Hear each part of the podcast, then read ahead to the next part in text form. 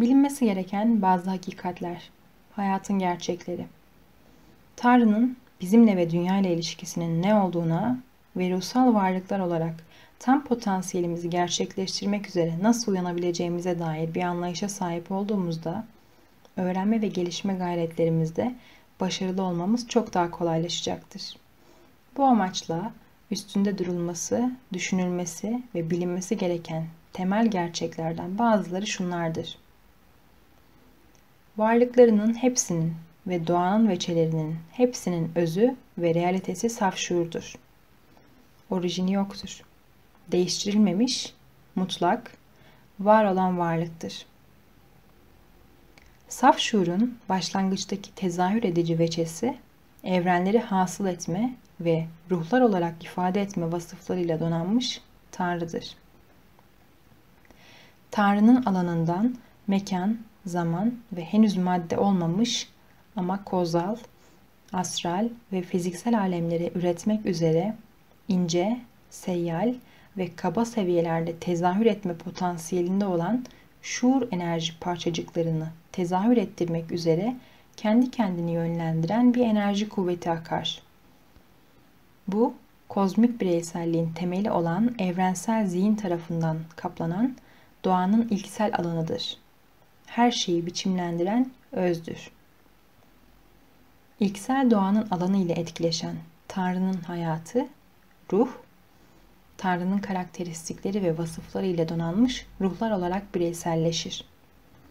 Tanrı'nın şuurunun bireyselleşmiş birimleri veya huzmeleri olan ruhlar Tanrı'dan bağımsız değillerdir. Çekirdek halinde ruhlar saf şuurlardır. Tanrı'nın şuurunun yaratılışından gelen üç veçesi, doğa alanındaki kozmik kuvvetleri düzenler. Genişleme eğilimi evrenleri oluşturur. Atalet kozmik kuvvetleri içerir. Etkileşimler, manyetik alanları ve evrimsel süreçlerde yer alan birbirinden ayrı biçimleri ortaya çıkarırlar. Farkında olmayan ruhlar, Tanrı'nın doğa halindeki enerjisinin bütününün sadece bazı veçelerini algılama eğiliminde olmaları sebebiyle evren onlara göz aldatıcı gibi görünmektedir. Ruhlar, zihinler ve bedenler yoluyla doğa alemleriyle özdeşleşir ve bu alemlerde tezahürde bulunurlar. Bireysel zihinsel alanlar evrensel zihnin kısımlarıdır. Zihinle özdeşleşmiş ruhlar zihinsel halleri ve düşüncelerine göre evrensel zihin ile etkileşirler. Zihinsel hallerimize ve düşünüş alışkanlıklarımıza tepki veren evrensel zihin, bunlara denk gelen veya eş olan bizlerin algıladığı ve deneyimlediği şahsi şartları, çevresel koşulları üretirler. Şuur, genişlemek ve tepki halinde ortaya çıkan hayat biçimleri yoluyla serbestçe ifadede bulunmak ister.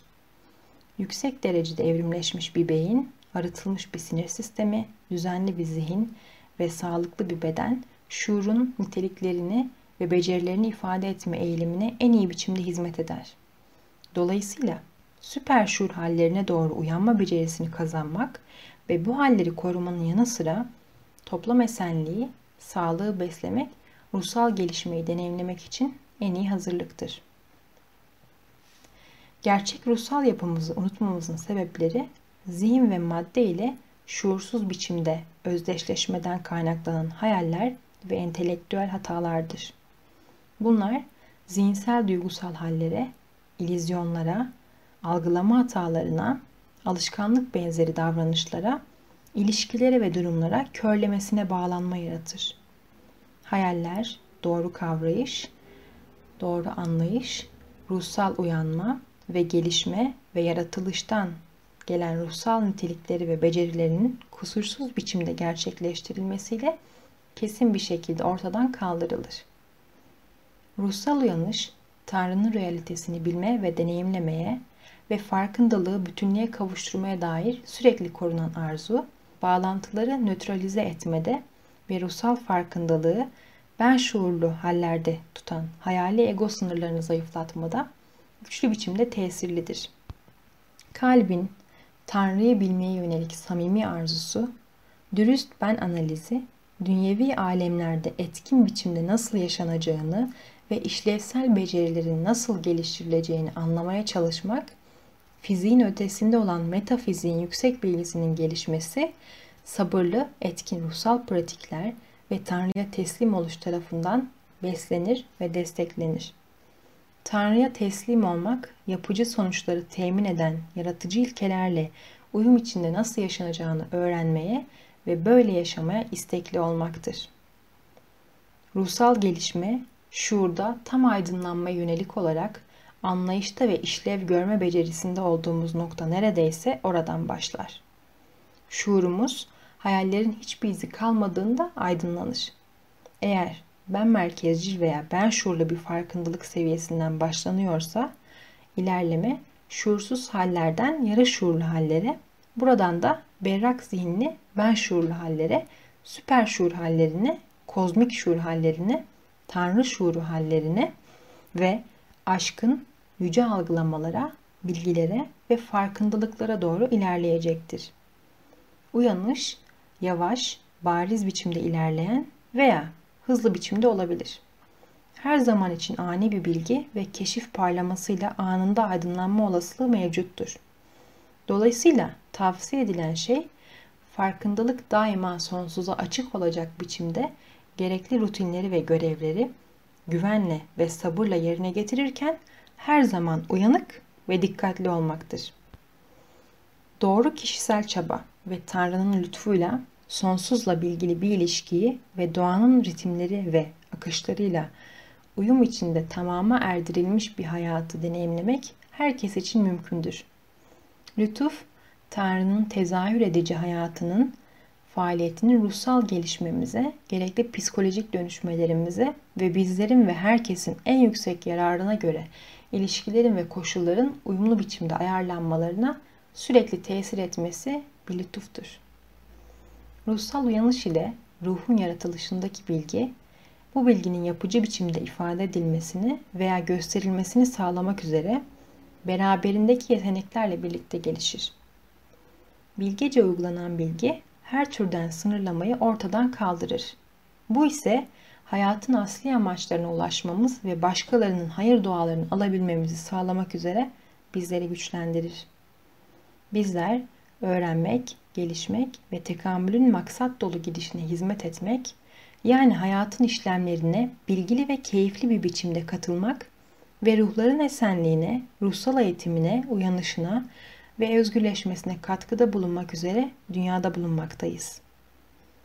Tanrı'nın ve hayat işlemlerinin realitesini tamamıyla idrak etme kapasitesi, yaratılışımız itibarıyla hepimizin içinde farkına varılmak, açığa çıkarılmak ve serbestçe ifade edilmek üzere bulunmaktadır.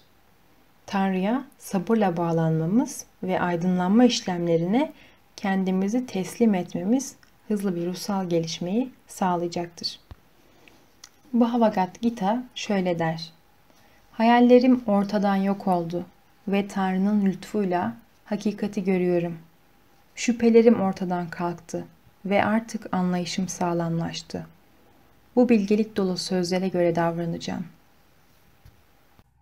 Işığın mücevherleri, kova çağının hedefleri nedeniyle iyi niyetli öğrencilerin bir araya gelmesinden oluşan organik bir yapıdır. Grup, gelecek olanın yollarını hazırlar ve insanlık ailesinin gelişimine ışık tutar. Amacı yaratılışa destek olmak, yolu arayanlara yolu göstermektir. Bu yol, Himalaya bilgeliği ve beyaz kardeşliğin yoludur. Işığın mücevherleri kar amacı gütmez. Dünyaya ve canlılara hizmeti önemser. Öncelik oradadır. Öğretilerinin temelinde kova çağının özgürleştirici etkisi vardır. Bir önceki dönemin, balık çağının korku dolu, adanmışlık duygusuyla ve düşüncesiyle hareket edilmez. Aklın nedenselliği ve alevi içinde ilerlenir. Eğer bir adanma arayışı varsa, adanılacak bir şey söz konusu olacaksa, o da grup ve insanlık ailesidir. Grup kendi hedefleriyle, prensipleriyle, değerleriyle ve inançlarıyla ilerler. Şefkatli, nazik ve hoşgörülüdür. Bodhisattva, ve bodhicitta anlayışlarına yaklaşır. Bu kıymetli amacı kendisine ayna olarak kullanır. Grup çalışmalarının oluşturduğu görünmeyen bizler için işaret feneri gibidir ve karanlıktaki pusulamızdır. Grubun ortak enerjisiyle oluşan bu ışık grubun nişanıdır. Göklerin sabit açını anlamak ve öğrencilik yolunda ilerlemek için takipçilerine yolu, aşramları, rey enerjilerini ve hiyerarşiyi anlatmaya gayret eder. Işığın mücevherleri bu ışıklı yolda kendi iradesiyle ve beraberce yürümek isteyen öğrencilere açık